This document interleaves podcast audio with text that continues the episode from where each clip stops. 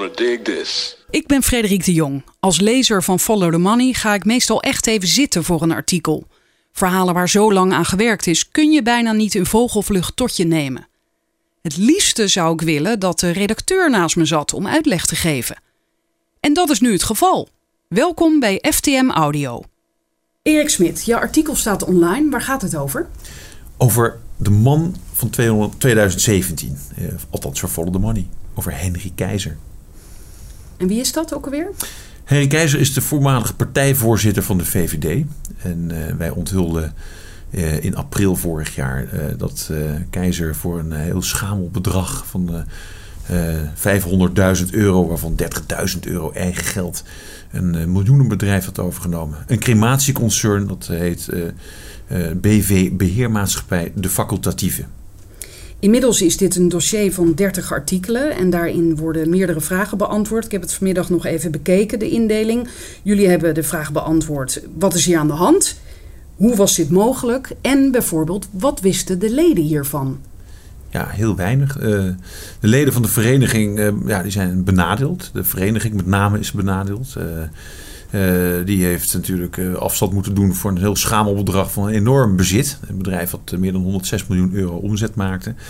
En eh, het, ja, het bijzondere is natuurlijk dat eh, Henry Keizer op dit moment voorzitter is van die vereniging. En je zult snappen, als de, een vereniging ooit nog eens een keer dat, eh, die misstand ongedaan wil maken, dat dat niet onder het voorzitterschap van Henry Keizer gebeurt.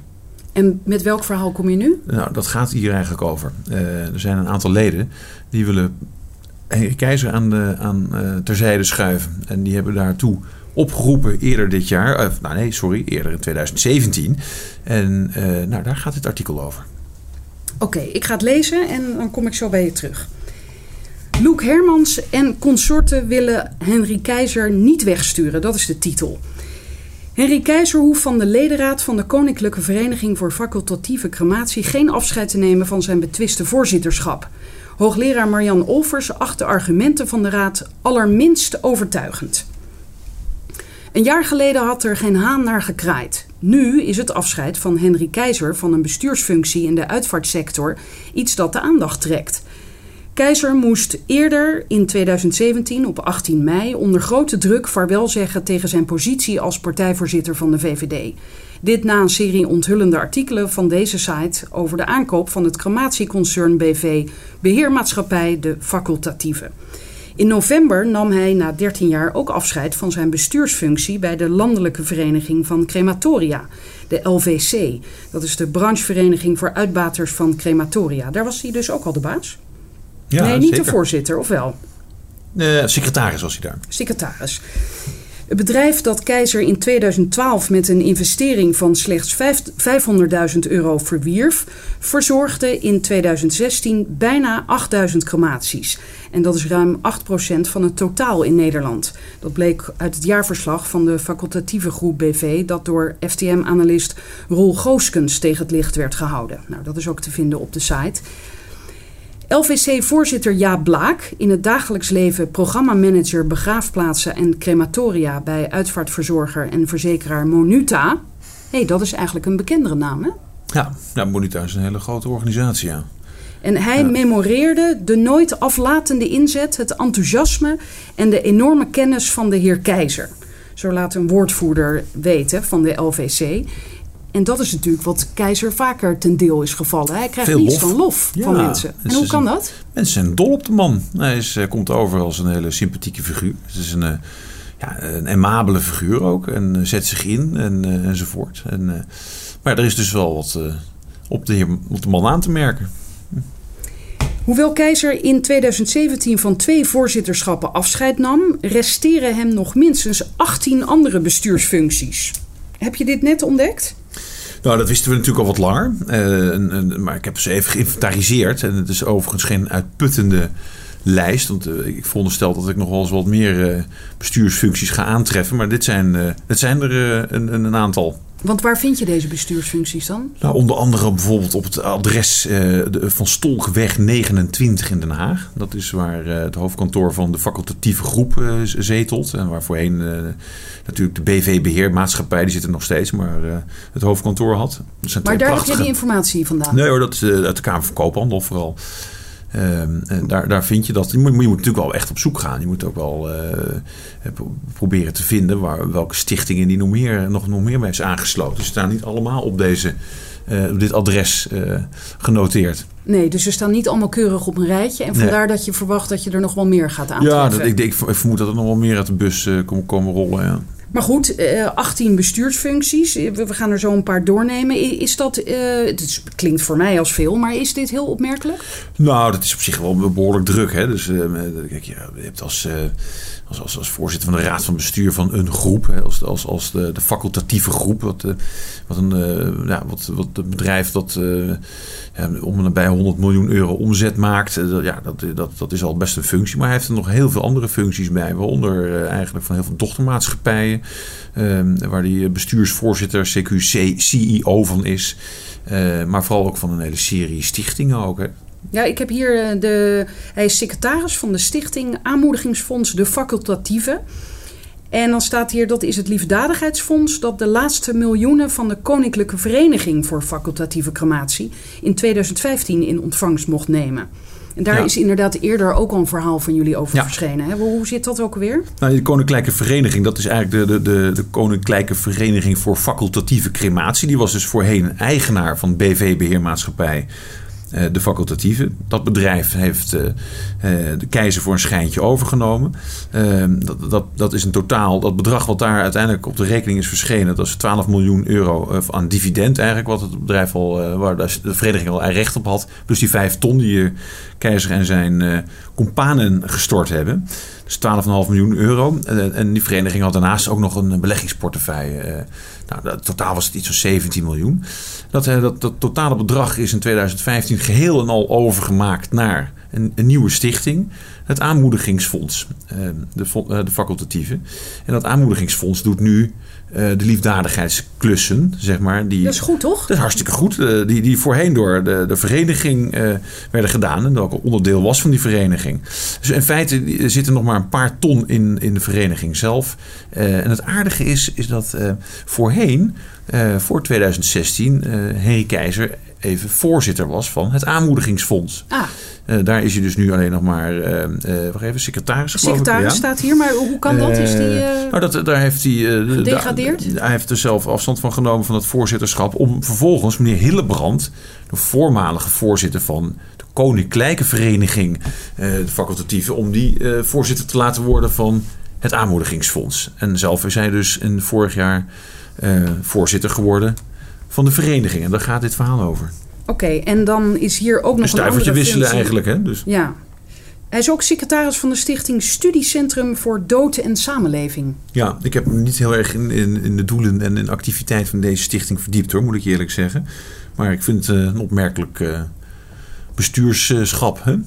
En hier is ook een interessante functie. Bestuurder van de stichting Haagse Kring Liberaal Ondernemen. Uh, want, want er zijn natuurlijk genoeg mensen die zeggen: ja, het is allemaal interessant, die verhalen, maar het is, het is niet, vooralsnog niet strafbaar. En dit is een hele slimme ondernemer. Um, hij is vooralsnog niet veroordeeld. Um, en het is, dat kun je zeggen inderdaad, dat het een hele slimme ondernemer is. Uh, zijn slimheid uh, die druipt inderdaad ook wel vanaf, moet ik zeggen. En, um, hij heeft natuurlijk op een hele handige manier een, een heel groot bedrijf eigenlijk aan een, aan een vereniging ontfutseld. En, dat zouden wel meer mensen willen doen. Dat best wel meer mensen willen doen. Dat, jij en ik misschien niet. Ik, ik in ieder geval niet, uh, Frederik. Ik laat me daar niet over uit. ik vind het, uh, als, als het niet voor mij is, dan blijf ik er mijn poten vanaf. Um, en dat, nou, dat is hier niet helemaal gebeurd. Ehm, ja, god, natuurlijk zijn er heel veel mensen, en dat was ook de initiële reactie van een nodig aantal VVD'ers, die vonden dat het er een, een goede deal was.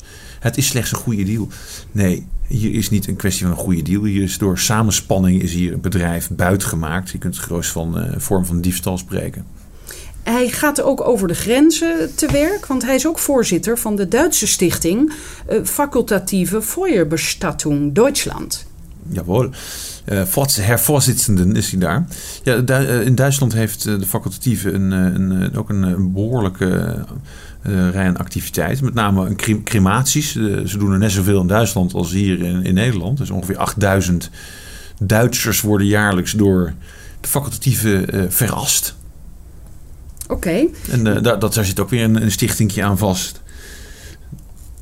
Nou, de rest van die uh, functies die zal ik niet allemaal gaan opnoemen, want dat wordt. Ja, dat zijn meer, dat zijn al die voorzitterschappen van, uh, van, van de dochterbedrijven van, uh, van de facultatieven. Dus hij, heeft, hij is een druk bezet man, zou je kunnen zeggen. En dat valt ook op dat hij, ik noemde nu een paar keer de functie van secretaris, maar meestal is hij voorzitter. Dus hij is bijna overal de baas. Ja.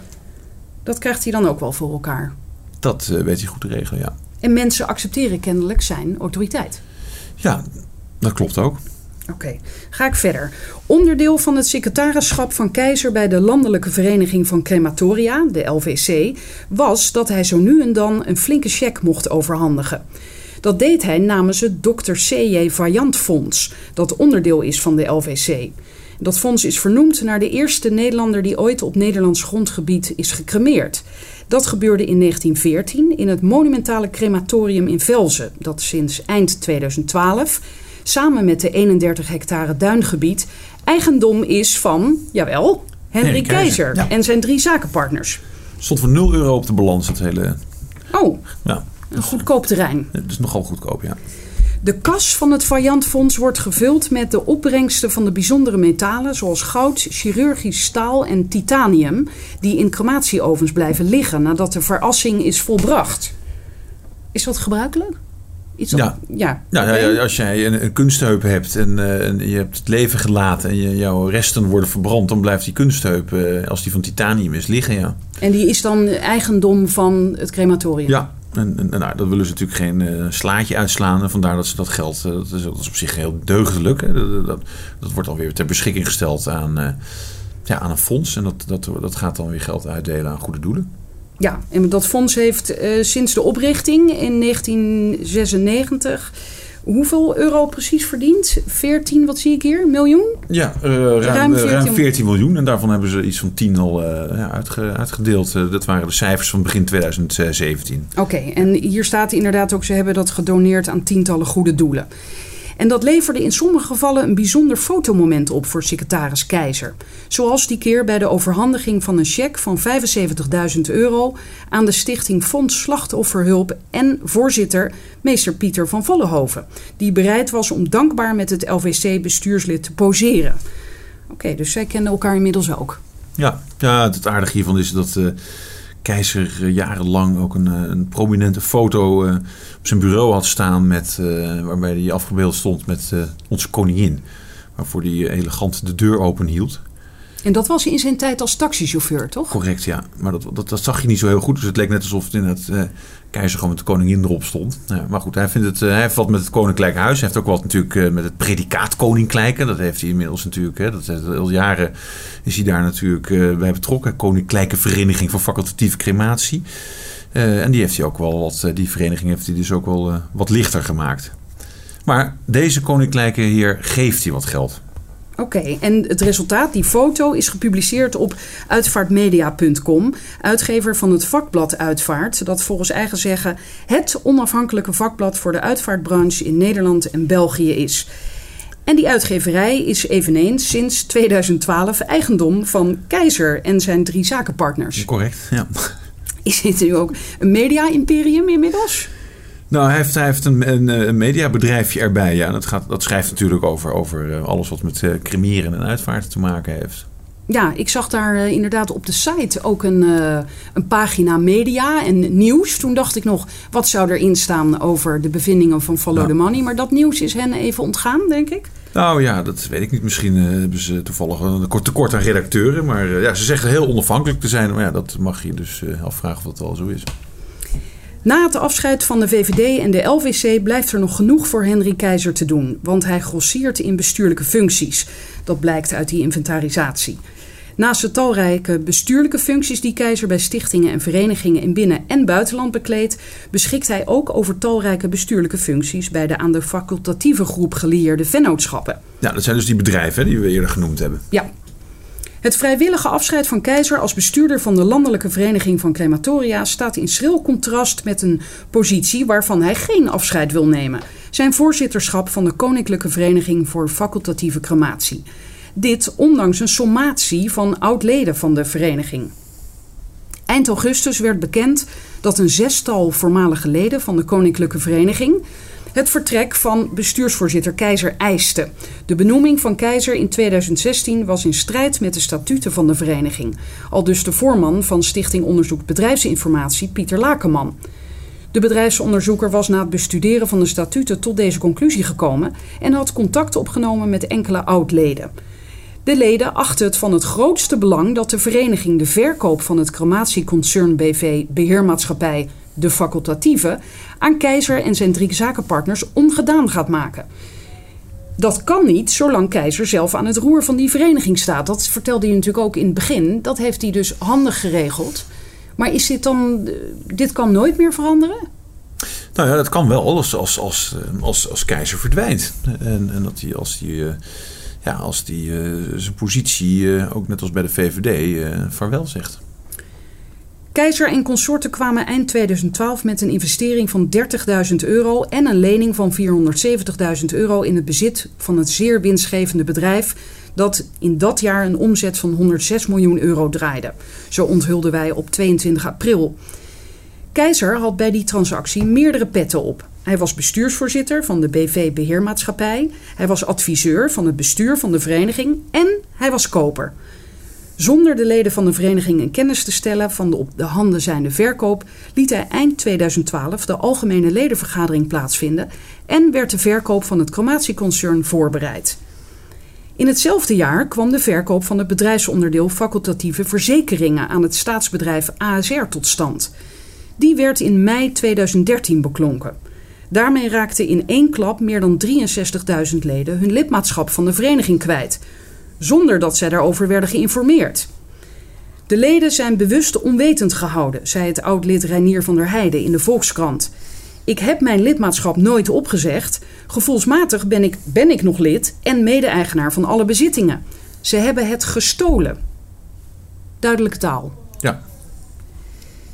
In augustus sommeerde Lakenman de ledenraad, waarvan voormalig VVD-senator Loek Hermans deel uitmaakt, om binnen twee weken Keizer te ontslaan van zijn bestuurlijke verplichtingen.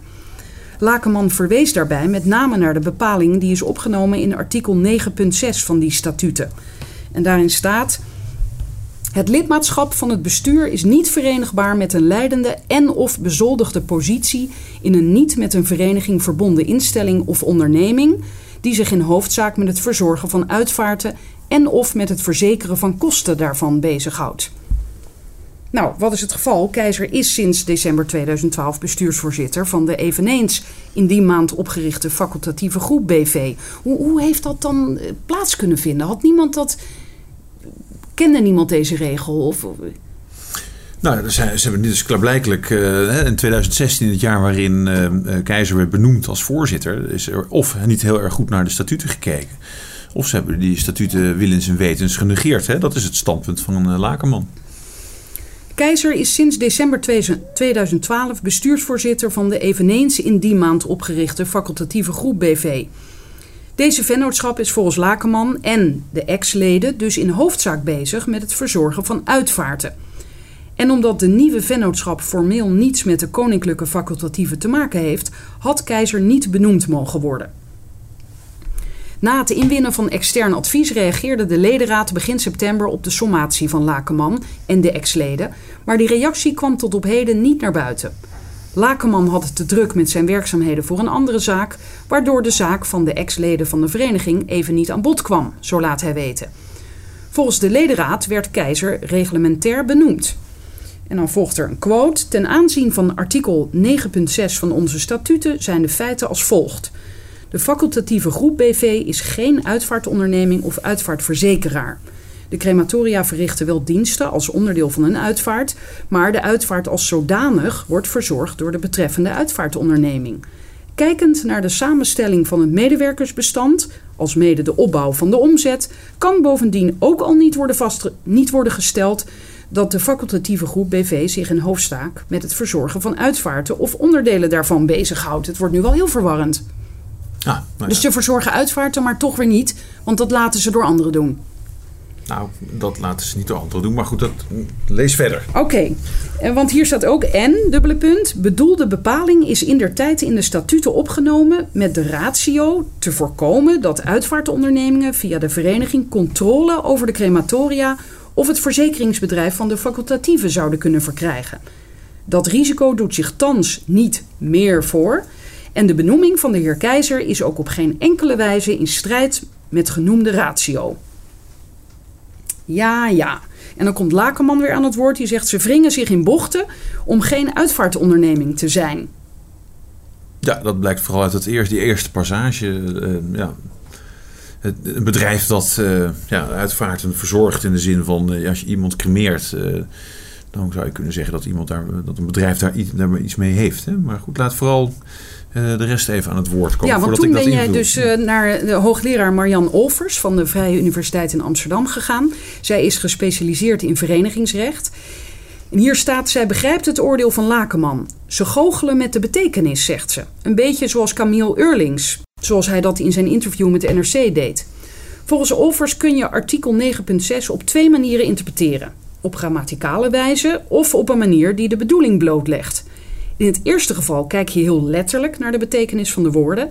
En in het tweede geval vraag je je af wat er met het bewuste artikel wordt beoogd. De ledenraad wet op beide paarden. Enerzijds beperken ze de grammaticale betekenis van uitvaartbedrijf. Ze nemen hier de letterlijke activiteiten van een uitvaartbedrijf erbij. Bedrijven die een complete uitvaart verzorgen. En stellen dat de facultatieve groep niet aan die definitie voldoet. Je kunt iets anders uitleggen, maar dan moet ieder weldenkend mens het wel kunnen begrijpen. Welnu, ieder weldenkend mens snapt echter dat een bedrijf als de facultatieve, dat bijna 8% van alle crematies in ons land voor zijn rekening neemt en crematieovens verkoopt enzovoort, in essentie bezig is met uitvaarten. Ja, dat, eh, dat lijkt mij inderdaad ook. Maar dan zegt Overs, je kunt ook kijken naar wat met artikel 9.6 beoogd wordt. Ook hier beperkt de ledenraad zich tot een te smalle uitleg. Het gaat in het bedoelde artikel vooral om het voorkomen van vermenging van belangen. Dat risico's voor belangenvermenging na de verkoop van de BV-beheermaatschappij, de facultatieve aan Keizer, niet meer bestaan, is natuurlijk onzin. Het is evident dat de belangen van voorzitter Keizer anders zijn dan die van de vereniging. Dat was voor de overname zo en ook nadien. En inderdaad, een andere uitvaartonderneming, een concurrent, heeft zoals de ledenraad aangeeft ook andere belangen. Concluderend, de verdediging van de ledenraad van de Koninklijke Vereniging overtuigt mij allerminst. Dat zijn wel hele duidelijke woorden. Ja, En hier eindigt het artikel, notabene. ja. Daar is, eh, dat was, dat was de, de, de, slotsom wat mij betreft. Eh, nou ja, het, het, oogt een beetje als een soort van juridisch verhaal. Dat is het ook in zekere zin. Het is wel van heel groot belang. Want eh, ehm, het- gaat hier uiteindelijk over de positie die keizer meent te hebben, hebben afgedekt. Hè. Hij wil niet als het ware in de rug aangevallen worden. Eh, zou je tactisch kunnen bekijken. Hè? Die, die vereniging die, eh, die, eh, die, die op dit moment op zijn hand is. Hij is tenslotte voorzitter. Die gaat zich natuurlijk helemaal niet benadeeld voelen. Die vinden het allemaal prima hoe het is al gelopen in 2012.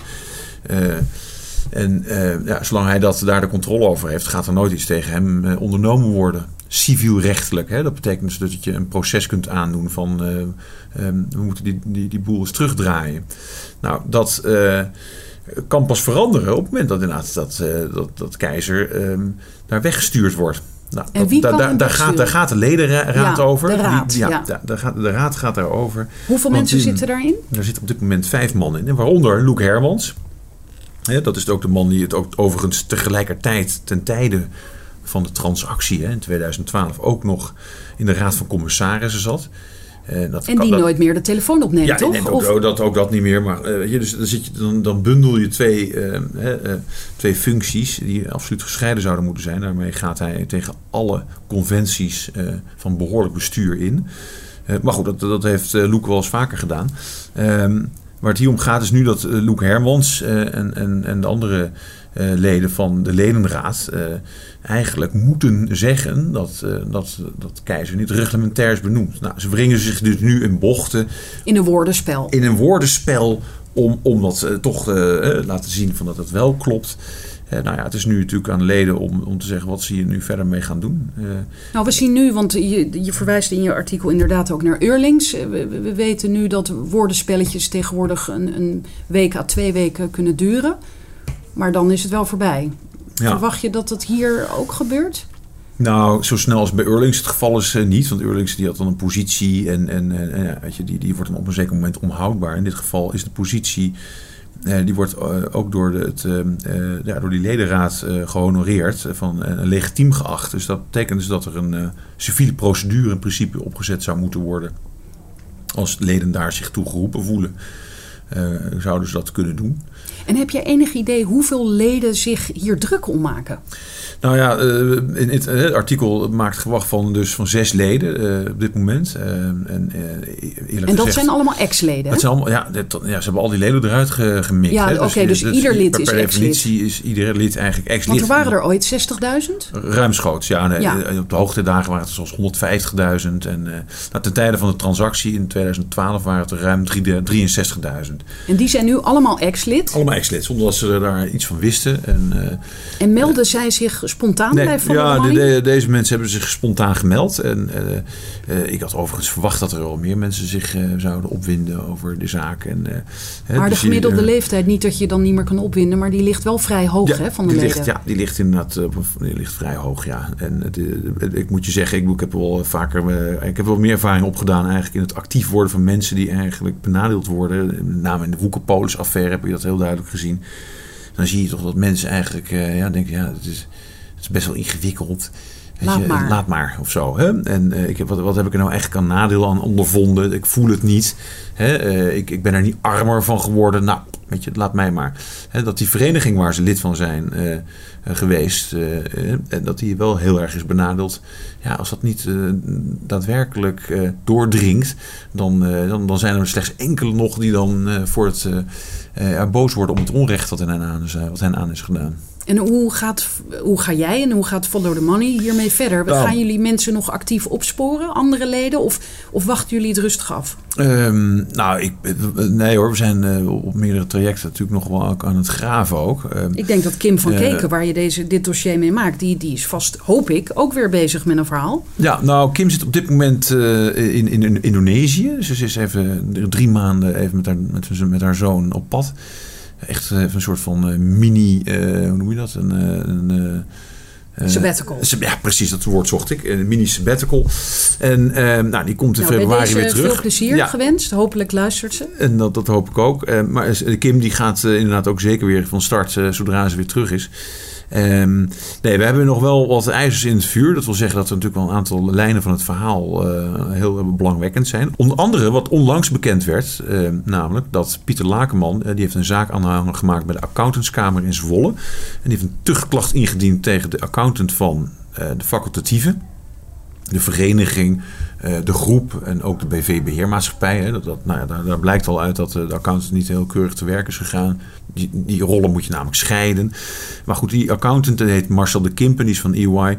Uh, en, en, en, die heeft dus die klacht aan zijn kont gekregen. En het vonnis dat had eigenlijk onlangs uitgesproken moeten worden. Maar de accountantskamer heeft besloten om dat nog wat uit te stellen. Dus ze hebben nog wat meer tijd nodig. Een week of 7 à 15. Dus dat, oh, uh, dat zit nog in het vat. Want zo ingewikkeld is het dus? Of, of nou, dat gebeurt meer. Kijk, het is, ook, het, is wel een echte, het is wel een echte rechtbank. Er zitten weliswaar ook wel accountants. Dus ja, ja, ja, het is een echte. Nee, het, het, het wordt goed recht gesproken. Dus, en, en, en het, is, het is helemaal niet ongebruikelijk dat een rechtbank uh, wat langer tijd nodig heeft om tot een oordeel te komen. Dus zo gek is dat niet.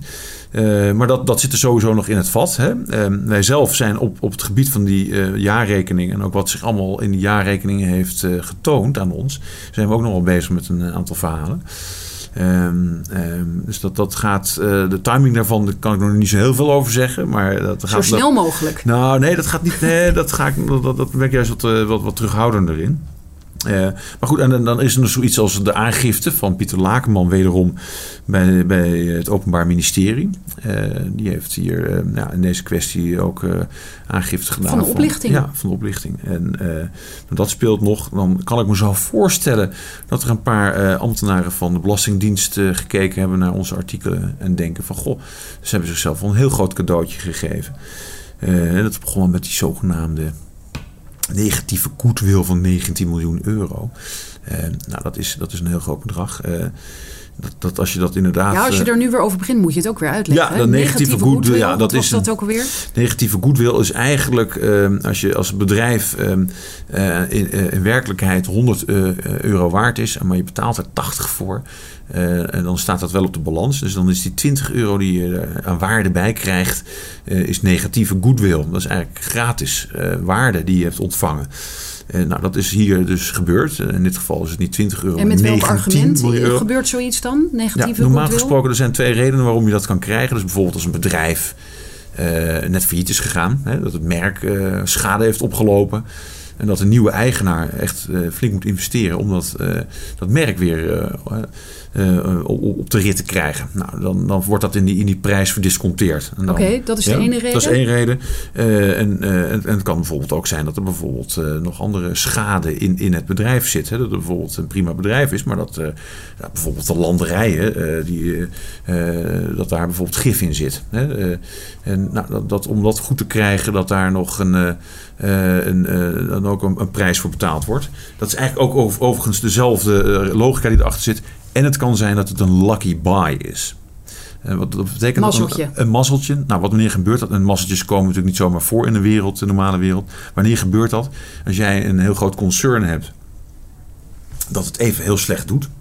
Uh, en, uh, en, je moet tafelzilver verkopen, zoals dat heet. Hè? En dat wordt onder grote druk gedaan. En ik, oh, als ik dat niet nu binnen drie maanden die hut verkocht heb, dan heb ik geen centen. Uh, en dan ga ik helemaal failliet. Nou, dat betekent dus dat je eh, wat tafelzilver te, aan, aan de man gaat brengen. En dat doe je natuurlijk onder, uh, ja, wat je noemt, onder, onder druk. En dat betekent dus dat uh, mensen die, die naar jou kijken, die weten dat. En dus dan gaat je prijs omlaag. Nou, dan, dan koop je dus de, mm. een bedrijf van 100, maar je betaalt 50. en dat noem je lucky buy. Maar iemand die een bedrijf overneemt en die zelf de manager daarvan is geweest, of is en dus een insider is. Nee, dan ben je geen lucky buy. Dan is het, kan het geen lucky buy zijn. Er is in feitelijk geen, geen argument eigenlijk uh, voor deze negatieve goodwill. Dus het moet verder uitgezocht worden. Ja. En dat, ga je oh, dat, dat ziet die Belastingdienst ook. Dus die gaat kijken. Daar ging het om. Hè? Van, uh, wat zou Ik ging nou, afronden, uh, Erik. Oh, oh, maar neem me niet kwalijk. ja, nee, er is nog zoveel te vertellen. Ja, daarom. Wordt vervolgd. Dankjewel. Zeker. Zover FTM Audio. Ga voor meer geschreven verhalen naar ftm.nl. Ik meld me snel weer met een audioartikel. Dag!